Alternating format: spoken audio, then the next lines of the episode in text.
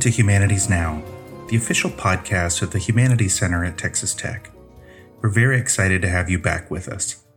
I'm your host, Dr. Michael Borshuk, Associate Professor in the Department of English and Director of the Humanities Center at Texas Tech. Humanities Now features monthly conversations with members of the humanities community here at TTU.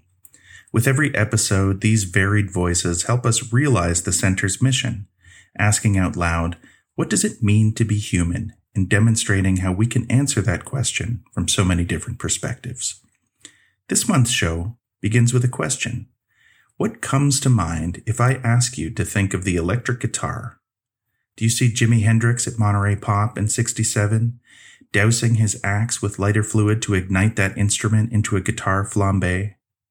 Or do you picture Bruce Springsteen as photographed by Annie Leibovitz in the 1980s, suspended in the air before the American flag with his beat up Fender Telecaster strapped around his body? Is it Melissa Etheridge you picture? Hairless from chemotherapy, strumming power chords in tribute to Janis Joplin at the 2005 Grammys, while Joss Stone stalked the stage around her singing, Take Another Little Piece of My Heart. Or does your imagination jump to Chuck Berry, duck walking across the stage and bending the strings on so many performances of Johnny B. Goode. Whatever you imagine, one thing is certain. It's hard to live in the world after the middle of the 20th century and not have some association with the electric guitar. It's an instrument that evokes so many different sounds, modified by a whole panoply of onomatopoeic apparatuses the fuzz box, the flanger, the wah wah. But the electric guitar also summons images, memories of performance, and mythologies. From Bob Dylan dismaying folk fans by plugging one in at Newport in 1965 to St. Vincent's strobe lit pyrotechnics at Austin City Limits in 2018. The electric guitar looms large in our collective consciousness. Some are so fabled we know them by name Eric Clapton's Blackie, Eddie Van Halen's Frankenstrat, B.B. King's Lucille.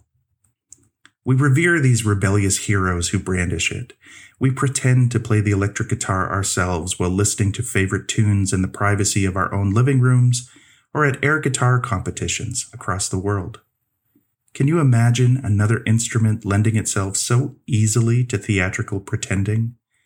Air clarinet? Air harpsichord? I don't think so.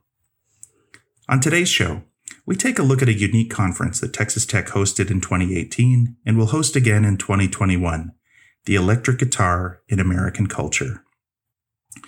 We'll hear from the faculty who devised that event musicologists Roger Landes and Christopher J. Smith. Roger and Chris will talk about what inspired the conference and we'll hear about the history of the electric guitar and think about why it resonates so much across American culture.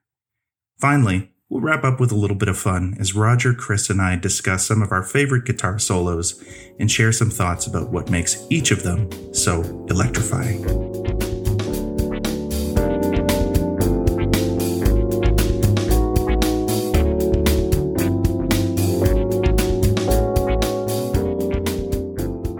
I'm joined now by Roger Landes and Chris Smith. Thanks to both of you for being here with me today.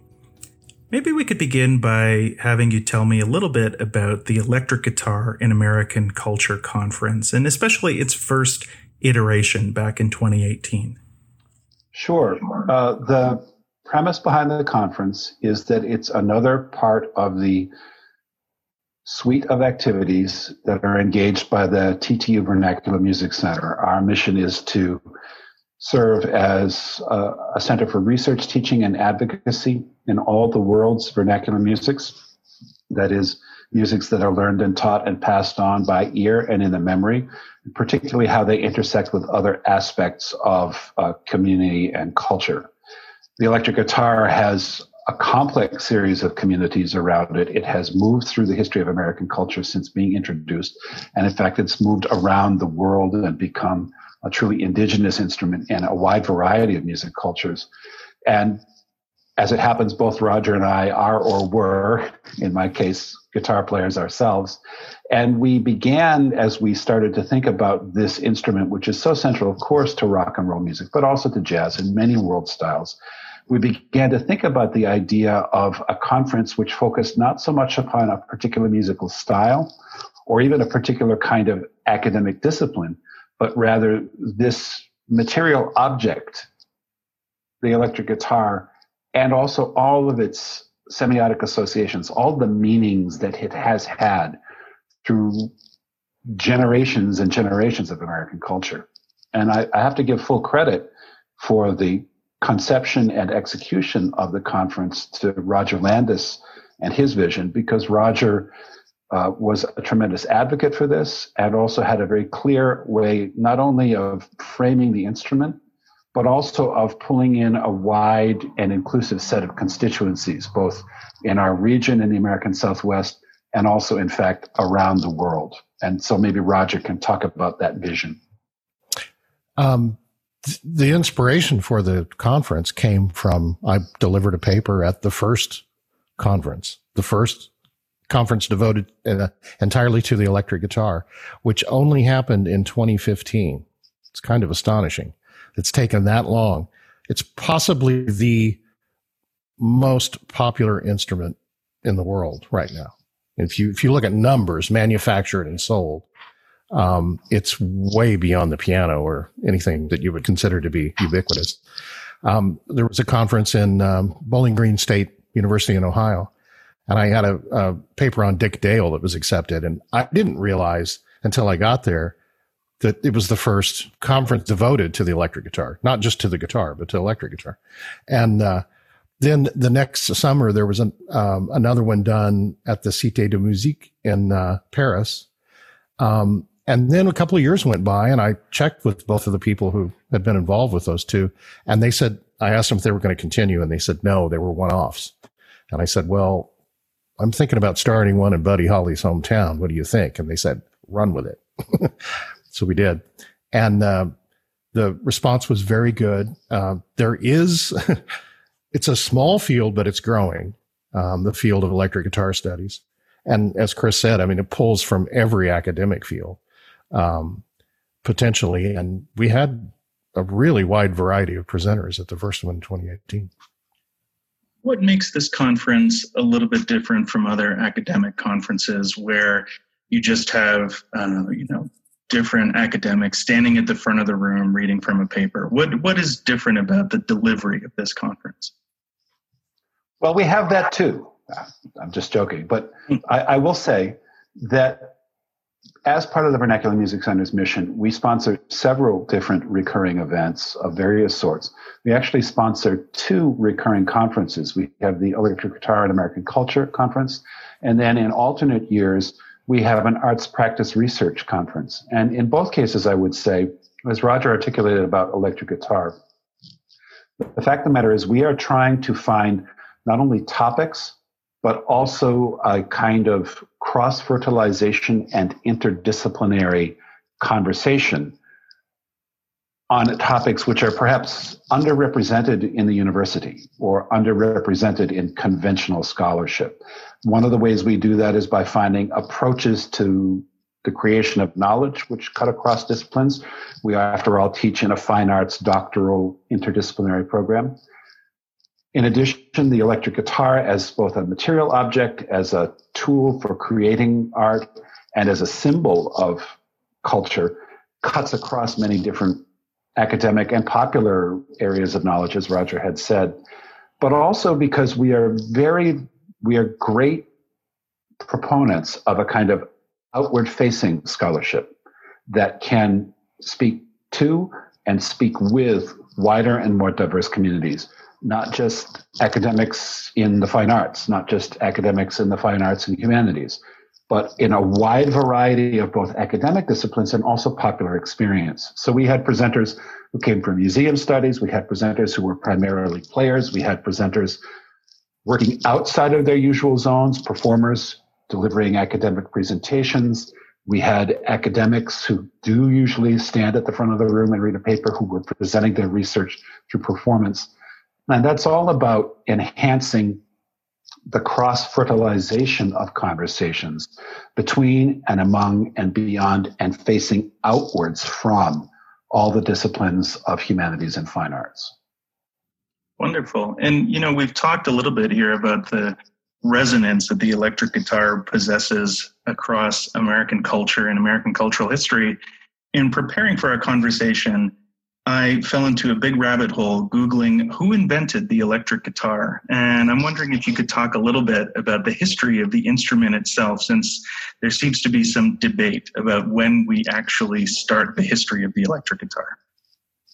Yeah, there's, there's, there's a couple of reasons for that debate. One is the historical record isn't really clear. There's a lot of competing claims. The other thing is when we say electric guitar, we might possibly mean one of four different distinct instruments. And so just as I do in the rock class when we when, uh, the history of rock and roll class that I teach, we we consider what the first rock and roll song is, which is kind of kind of a pointless exercise, except that it gets them listening and thinking about when it changed to the point where uh, after it was appropriated and renamed, when did the music change enough to make sense that it had a new name, a new genre name? And so um, it's it's a little bit like that because the first instruments that could be called electric guitars were actually electrified guitars. They were um, acoustic instruments that had some sort of um, uh, reproduction me- mechanism that would allow some sort of amplification or some sort of electric interface, right? Um, and then there were what I would call electroacoustic instruments, acoustic instruments that were built, but built with the idea that they would have a, a pickup put on them. And so they would have this dual function. And if you just think about jazz guitars, that's what those are. Charlie Christian and, and people from around his, uh, his time period in the 30s. And then we, a little bit further, we get to uh, the solid body guitar, which is really what we mean when we talk about an electric guitar. When does the guitar become really electric instead of some sort of hybrid acoustic mechanism? And really, the first solid body electric guitars weren't played anything like we expect them to be played. They were played on the lap. They were called Hawaiian guitars and they were played with a slide. Those were the first solid bodies. And then the people who invented that came up with what they called a Spanish version. And it doesn't mean, have anything to do with Spanish music or the Spanish guitar, really. It meant it was played in the Spanish manner, which means it was fretted with the left hand and the familiar way that, that we see guitar players playing, not in the Hawaiian fashion. And this was the distinction that was made through the 20s and 30s. So now, if you want to limit it to the solid body guitar, then the fur really starts to fly because that's where all the competing claims um, uh, come in. And those claims have been um, kind of um, non critically repeated by several generations of mostly journalists, but also a few historians, you know, tisk tisk. And what we know now, and uh, it's pretty well established by I have to give credit to Matthew Hill here, who did the research. The Rowe Pat Company, uh, and we had a paper on this in, at our conference in 2018, it was the first to market the first modern uh, electric guitar that, as we would define it. Then, the first solid body guitar that um, that re- credit for that in terms of marketing it really has to go to uh, Leo Fender because he built and marketed the first one in 1949. Now, Les Paul built one, but he didn't get it marketed because Gibson turned him down at first. And Paul Bigsby hand built custom models that he sold out of his shop, uh, but he never really marketed them. They were, it's like a luthier item. And so the idea was around for quite a while. This solid thing that won't feed back through the amplifier. Uh, but really the lion's share of that credit goes to Leo Fender because he figured out not only how to make one, but how to market it. And it changed the world of music globally, that technology. So hats off to Leo.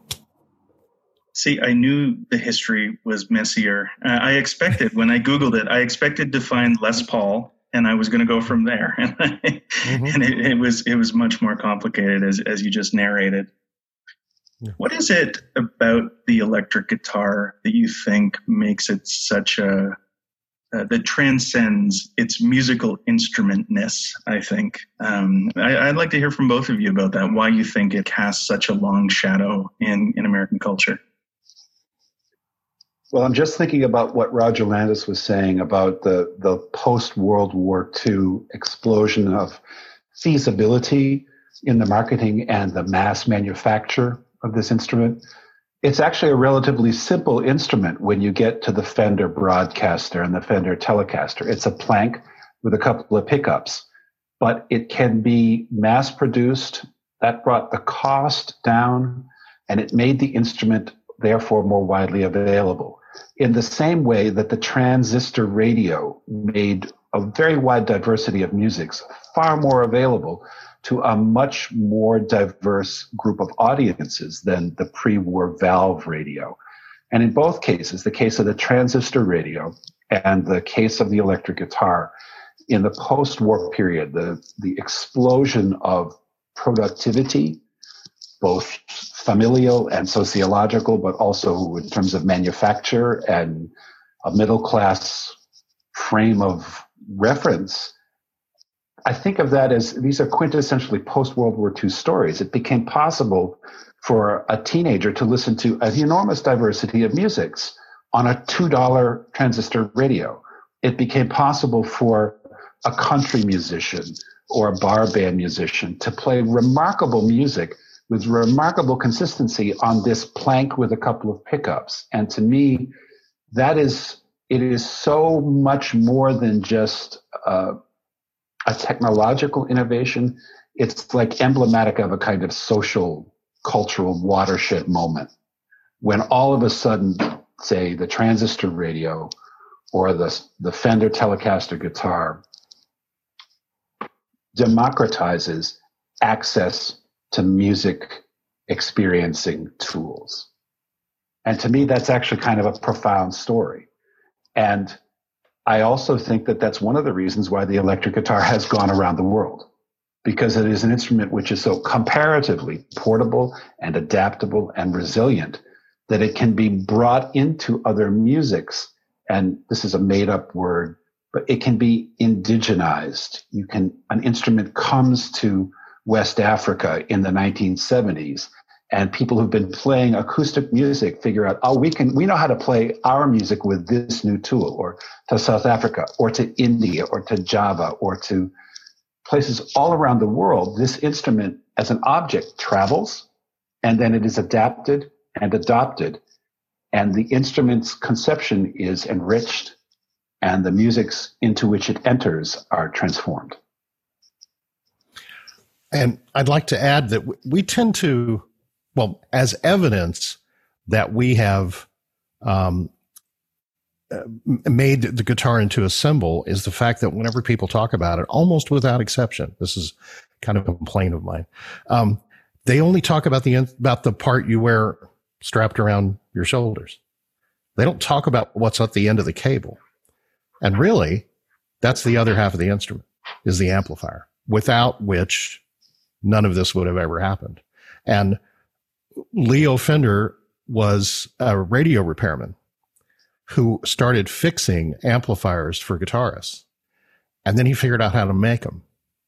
And he was making one or two at a time. And then he kept hearing from his clientele, his repair clientele, that they didn't have a good electric guitar. And that's what got him into the guitar business. And so from the very beginning, he was building ampli- building, building and, uh, and repairing amplifiers. And so it was the complete system that he offered.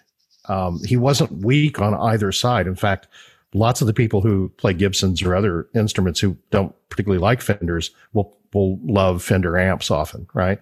So it's, it's a complete system. And, you know, the great, uh, tone painter of a guitarist, um, uh, David Torn, who's played on everybody's records, David Bowie and lots of people. Um, he says that if you're not playing the amp, you're not playing the instrument.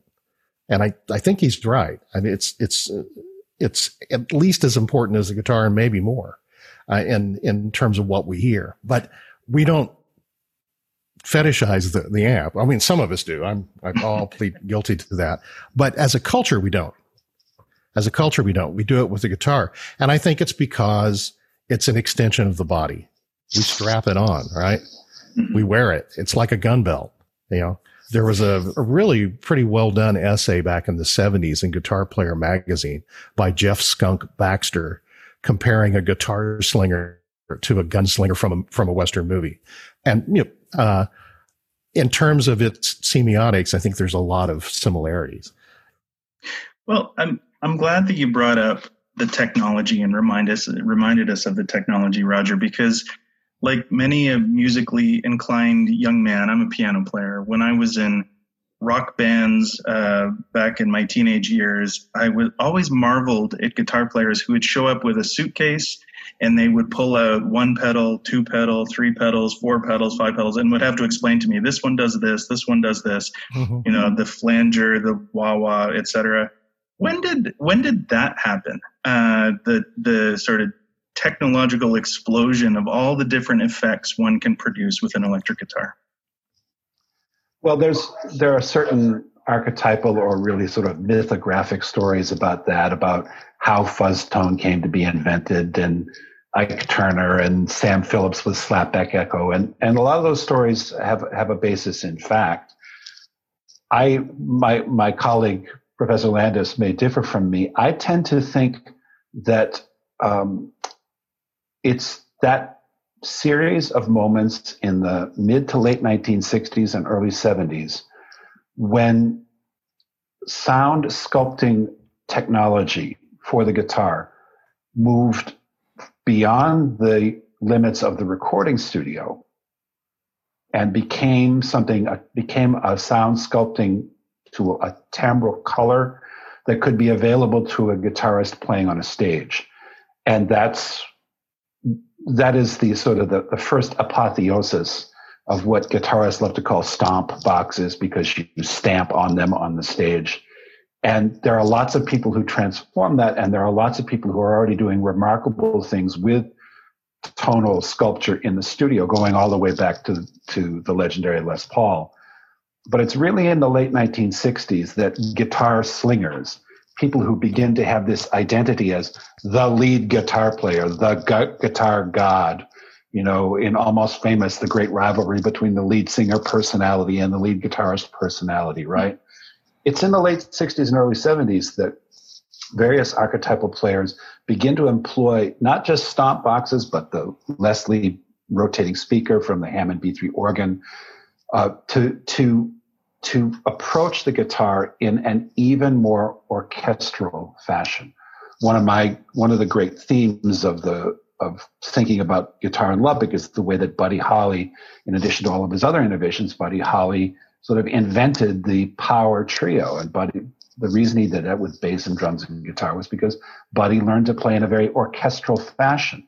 And in the tradition of the guitar power trio since that time, the guitarists are often people who think in terms of large masses of sculpted sound, whether it's how they play or techniques they employ or the amp and the signal chain or the sound modeling techniques that they sound sculpting techniques that they employ. They're thinking orchestrally and that's a sort of i think of with hindsight seems like a fairly clear cut outgrowth of this idea of treating the solid body electric guitar as an utterly different extension of what this instrument was capable of doing. And we'll get to this when we get to our, our greatest solos moment in the pod but I would I would put in a claim as uh, for Jimi Hendrix as having been someone who he's not the only person who did this, but he did it most completely in the best integrated fashion at a relatively early moment in a way that changed how any guitar player who thought about any guitar player who listened to Hendrix had to deal with not just his phenomenal technique and incredible charisma, but his absolutely astonishing capacity to invent and manipulate orchestral sound.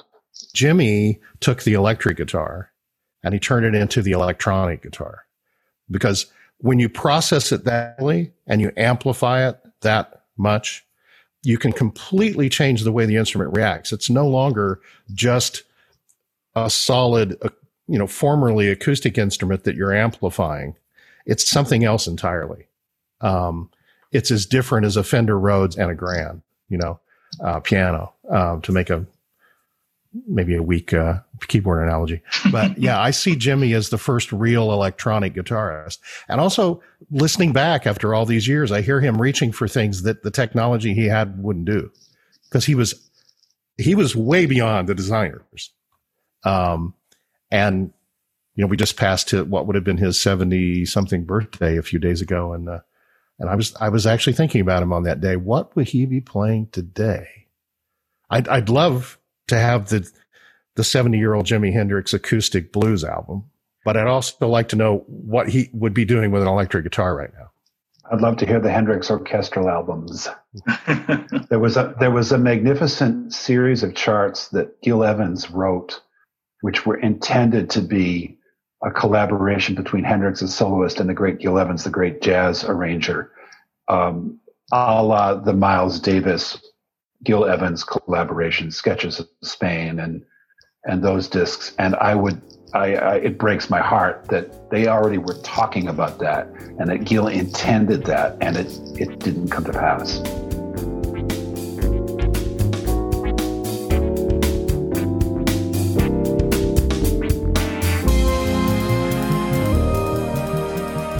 This segment of the show, we're going to have a little bit of fun uh, to wrap up today's episode. This is what you get when you have three academic minded people who are also rabid music fans together in the room.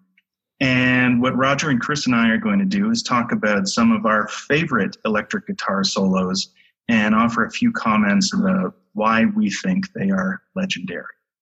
Uh, and we're going to start with Roger, who is going to talk about someone who's already loomed large over this podcast today, Jimi Hendrix. So, Jimi Hendrix's 1968 cover of Bob Dylan's 1967 song, All Along the Watchtower, is really notable for a variety of reasons, none of which have to do with the solos um, on, on, the on the tune. Um, I just want to put in because Dylan has said this numerous times that he thinks that it's the best cover that's ever been done of his music. He also says it's better than his original.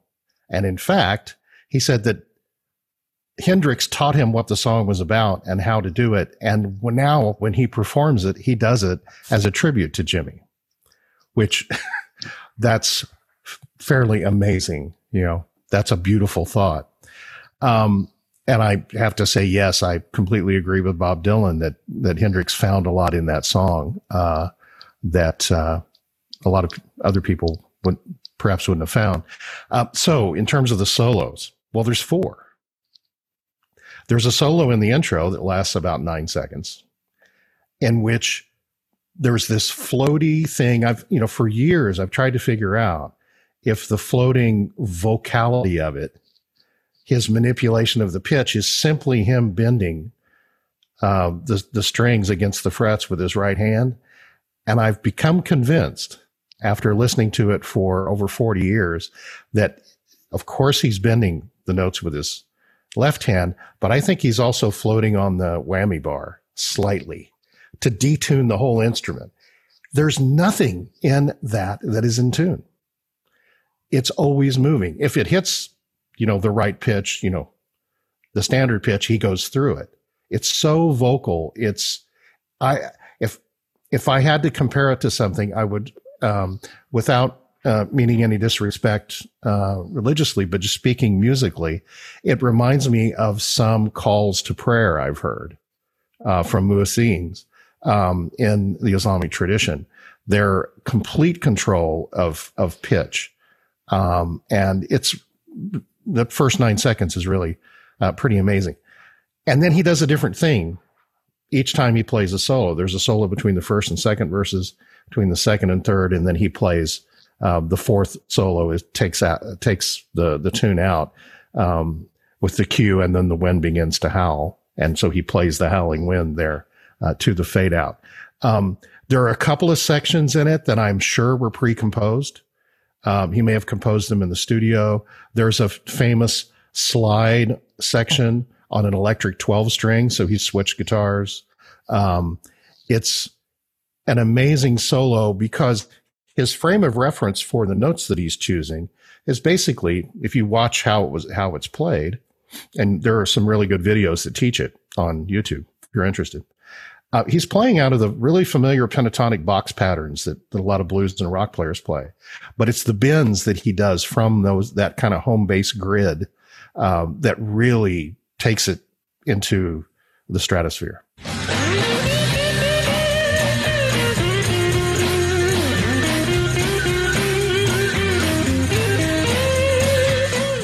Well, when you ask a guitar player to come up with most iconic solos, it becomes an endless list or YouTube playlist or drinking game. But being restrained to three selections, I thought I would go to one of my own touchstone, somebody upon whose playing I was encouraged to go to school, who's the great Wes Montgomery, who is an exemplar of a kind of Indianapolis nap town kind of approach. He uh, played in a high school band with my own jazz mentor, David Baker. Wes is all about time, feel, phrasing, iconic influence upon a very wide diversity of players, some of whom don't sound very much like him, because he found ways to play in an extremely idiomatic fashion with beautiful shape, dynamics, tone, articulation, like a great tenor saxophone player on blues, ballads, and jazz standards, which is the absolute heart of jazz playing. That's what a great tenor player can play is blues, ballads, and standards. And Wes could do that. He did make technical innovations, most notably in his sort of um, sculpting of solos to build toward octaves and then chord melodies. And he's an incredibly powerful influence on many greater players than I. Uh, most notably, he's a, a, primary influence on players as diverse as Jim Hall, Pat Metheny, John Scofield, and my old friend Mike Stern, who are four wildly different sounding players, all of whom cite Wes as a touchstone. So I love four on six. I love it because I had to learn every note of it, and I still love it even after that experience.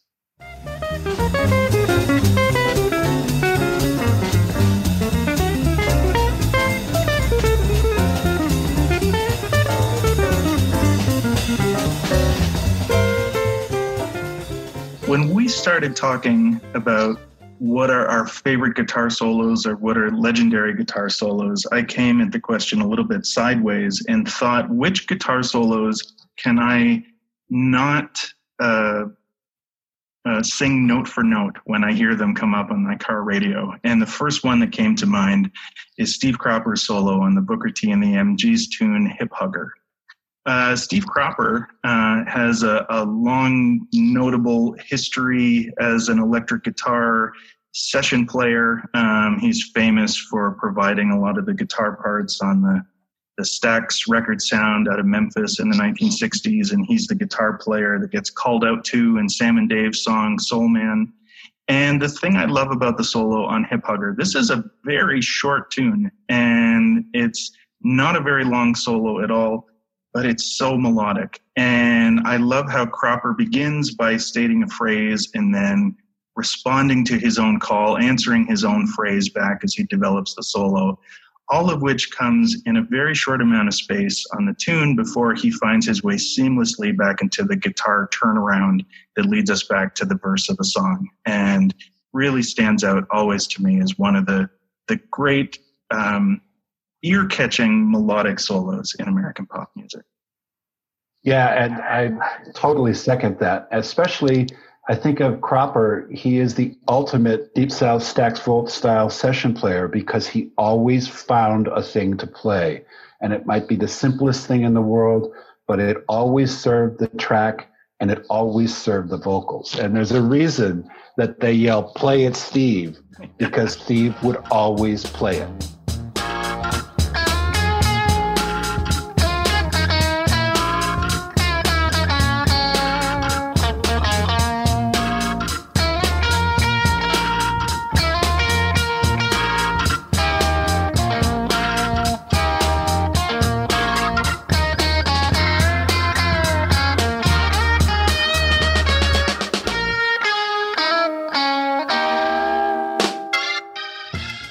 Okay, so there's a, a really amazing YouTube uh, video uh, that comes from uh, the induction ceremonies for the uh, Rock and Roll Hall of Fame a few years ago, where it's Tom Petty and the Heartbreakers and uh, Jeff Lynne from ELO and Dhani um, Harrison, George Harrison's son, and Prince playing While My Guitar Gently Weeps.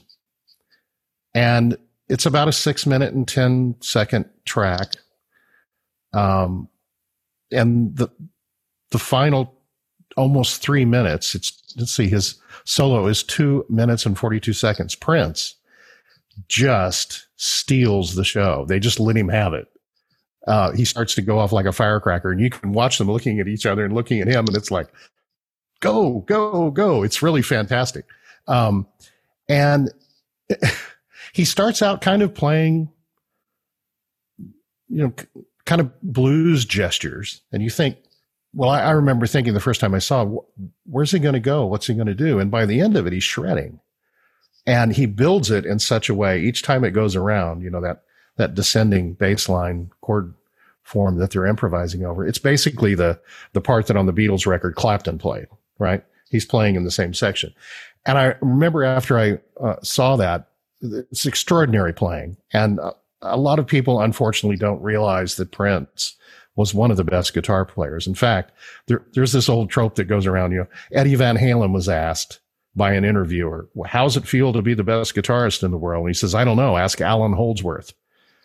Someone once asked Clapton the same question, and he says, I don't know. Ask Prince. This is Clapton. and he he he proves it right there on the stage that he really had it, and uh, and he just milks it for all it's worth. At the end, as they're fading out, and he's got this incredible pink like uh, hat on uh, with kind of a wide brim, and he stops playing, grabs the guitar, and without touching the strap, he flips the strap off over the hat and tosses the guitar into the audience in one movement. And it's, it's an extraordinary piece of showmanship.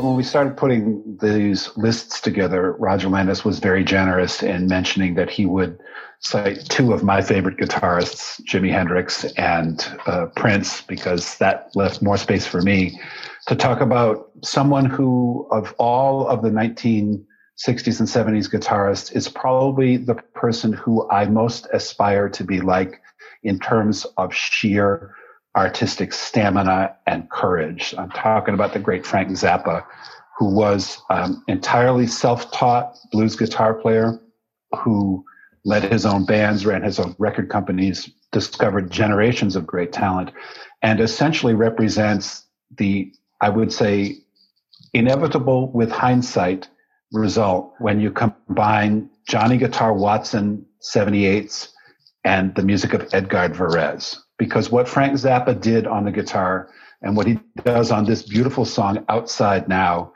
is so quintessentially Zappa that no one else could ever possibly have sounded like that. Frank was trained as a visual artist and he talked about guitar solos as being a place where he was sculpturing air. Mistreating molecules is what he called it. This song Outside Now is also a very a powerful artistic statement because it's the expressive climax of his album opera called Joe's Garage, which posits a near future America in which music has been declared a crime. And so in Joe's garage, the eponymous title character has been imprisoned for playing music. And he's imagining what it's going to be like when he gets out. And it's a powerful metaphor for artistry and the death of artistry. He played polyrhythmically on this track. He's playing with his, I think, one of the great vocalists, the great Ike Willis, who sings the track and he's playing with the drum set player Vinnie Colaiuta, who is probably the the most technically advanced musician who ever played in Frank Zappa's band. And Vinnie is pacing Frank every step of the way on this remarkably beautiful artistic creation for somebody who could be as cantankerous and abrasive as Zappa. The sheer beauty that pours out of him in this is just, to me, is just endlessly moving.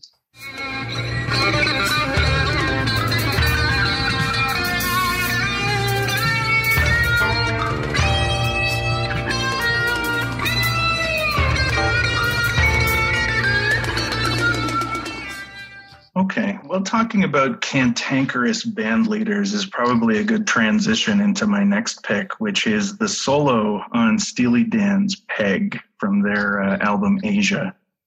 And uh, all three of us, I know, are big Steely Dan fans. And we were talking about Roger Landes's generosity. He was very generous when I pled, please let me be the one who gets to talk about a Steely Dan solo in this segment of the show. There are countless great solos on the electric guitar on Steely Dan's albums over the years. And the one I chose, um, again, it's like with the Steve Cropper solo. I chose it because I like its economy, but also I love the, the story behind it, which is uh, the, the leaders of Steely Dan, Donald Fagen, the lead singer, and his songwriting partner, Walter Becker, wanted this not very long guitar solo in the upbeat song Peg and they went through many studio musicians taking different attempts at this solo. And none of them pleased becker and Fagen who are legendary were legendary in their steely dan recording sessions for overworking uh, studio players to get what they wanted. And then finally as they tell it in the bbc classic albums documentary about the making of this album Aja jay graydon uh, studio musician came in and nailed it. And the thing I love about the solo, again, is that it's not a lot of notes. It actually begins with this beautiful, as Becker and Fagen describe it in the documentary. Uh, I think they describe it as a Polynesian beginning to the solo with this wonderful kind of slide beginning uh, before you get a bit more blues playing at the end. But um, it seems deceptively simple, I think, as a guitar solo, given the amount of work and studio musician labor that went into it. And uh, and it's a really nice instrumental break on a otherwise um, a memorable pop tune from the late 1970s. The the thing that has always struck me about that um, solo on Peg is it's a rock sound. It's distorted. He's playing through a deluxe reverb, you know, on 11. um, and a lot of blues phrasing, but he's playing over kind of bebop like changes. So he can't make the same note choices he would normally make in a rock setting or a blues setting. And so it's this really weird, it's amazing that he, I think he did that in two takes.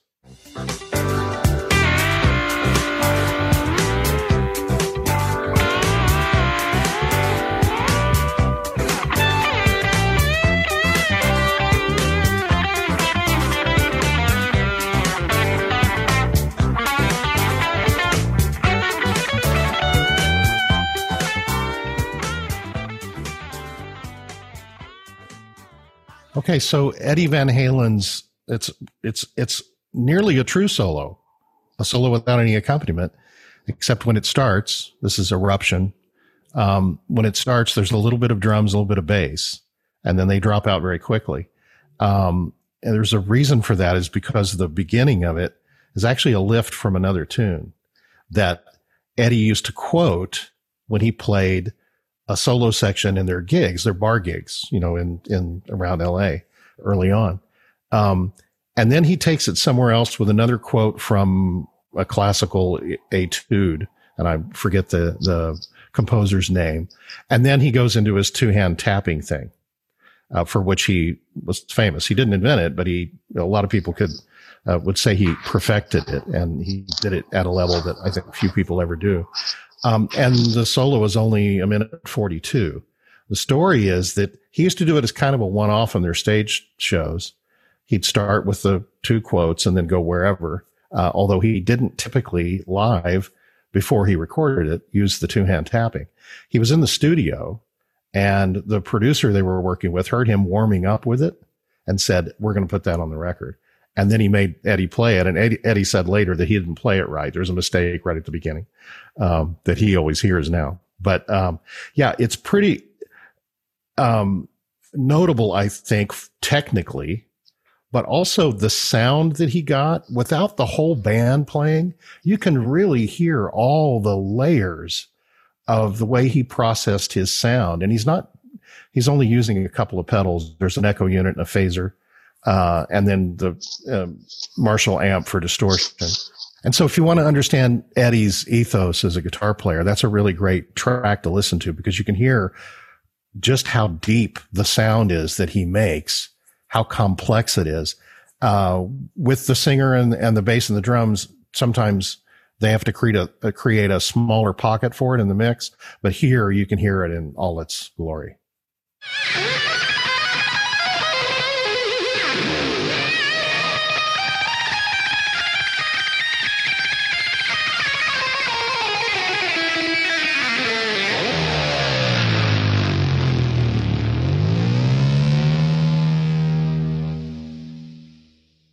Uh, Richard Thompson is another one of those amalgams like Frank Zappa, like Jimi Hendrix, who starts from one place in terms of his guitaristic influences and goes to some places unimaginable. And in the case of Thompson, he's apparently able to do it night after night on songs he's played for decades as well as on new songs.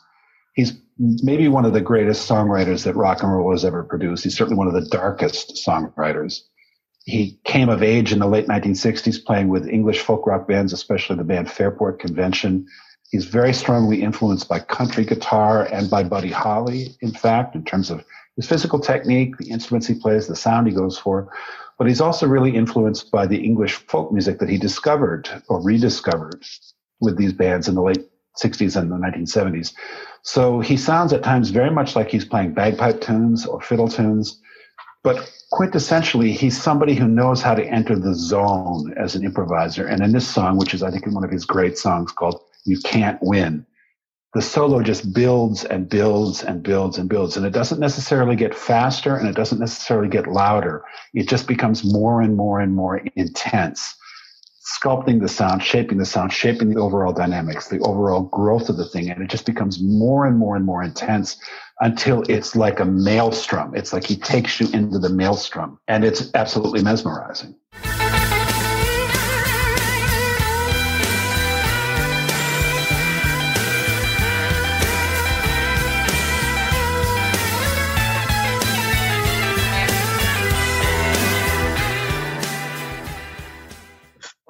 Guitar solo that I picked for my three desert island guitar solo picks is one that maybe people don't realize who it is when they hear the song. I think that many uh, pop music fans are well aware of Stevie Ray Vaughan's great contributions on the electric guitar in American music, and many people are very aware of David Bowie's music and the tune "Let's Dance" uh, from the 1980s but I don't know if everybody knows that it's Stevie Ray Vaughan playing guitar on uh, on Bowie's tune. The thing that I love about Stevie Ray Vaughan's playing on this on this tune, particularly the the instrumental breaks near the end of the song, is how tantalizing this is, especially if you know Stevie Ray Vaughan as a player. And anybody who knows Stevie Ray Vaughan's music knows that he had incredible chops, right? I mean, as a virtuosic blues player, I saw him live once and was blown away by how much he could play. And yet, his playing on the Bowie track is so understated. In fact, it's it's mostly a kind of set of motifs based around single notes, bended notes, and um, it's that combination, that tension that a great improviser can produce by not playing everything he can play at once. I mean, we talked about Miles Davis earlier in our conversation today. Miles Davis was the master at that, at recognizing how much the quiet in between notes creates the solo itself. And so for me, I'm always excited when uh, when Bowie comes on in my car and I hear "Let's Dance" and I hear Stevie Ray Vaughan giving me a sense of what he can do, but not putting it all on the table at once.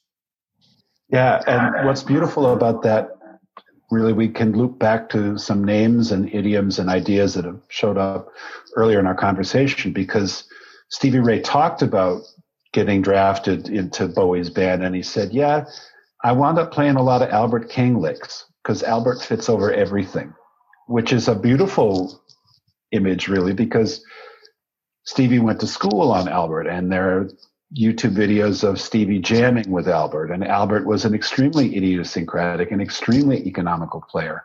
And so the idea that this sort of space age blues man from Texas could figure out a way to go back to the deepest roots of his own playing to play on this very sort of quintessentially 80s kind of brilliant techno pop and have Albert King's voice just speaking through like uh, like barbed wire is an amazing accomplishment.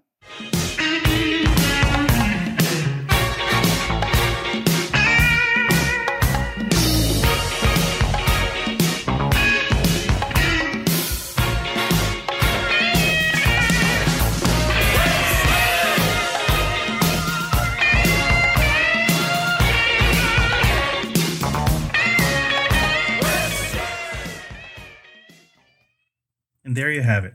Just a small list of some examples of some of the great electric guitar solos in the past several decades of American popular music that we like. I'm grateful to Christopher J. Smith and to Roger Landes for talking with me about their conference and about all of these great performances here today.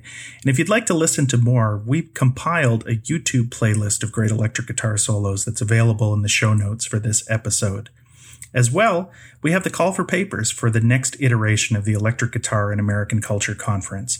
So if you're interested in presenting next year in 2021, please have a look at that. That brings us to the end of another episode of Humanities Now. I'd like to thank the Humanities Center staff, Justin Hughes, Tara Okopi, and Callie Watson, and of course to Tyler Simpson for our original theme music. I'm Dr. Michael Borshak, and I'll see you next month.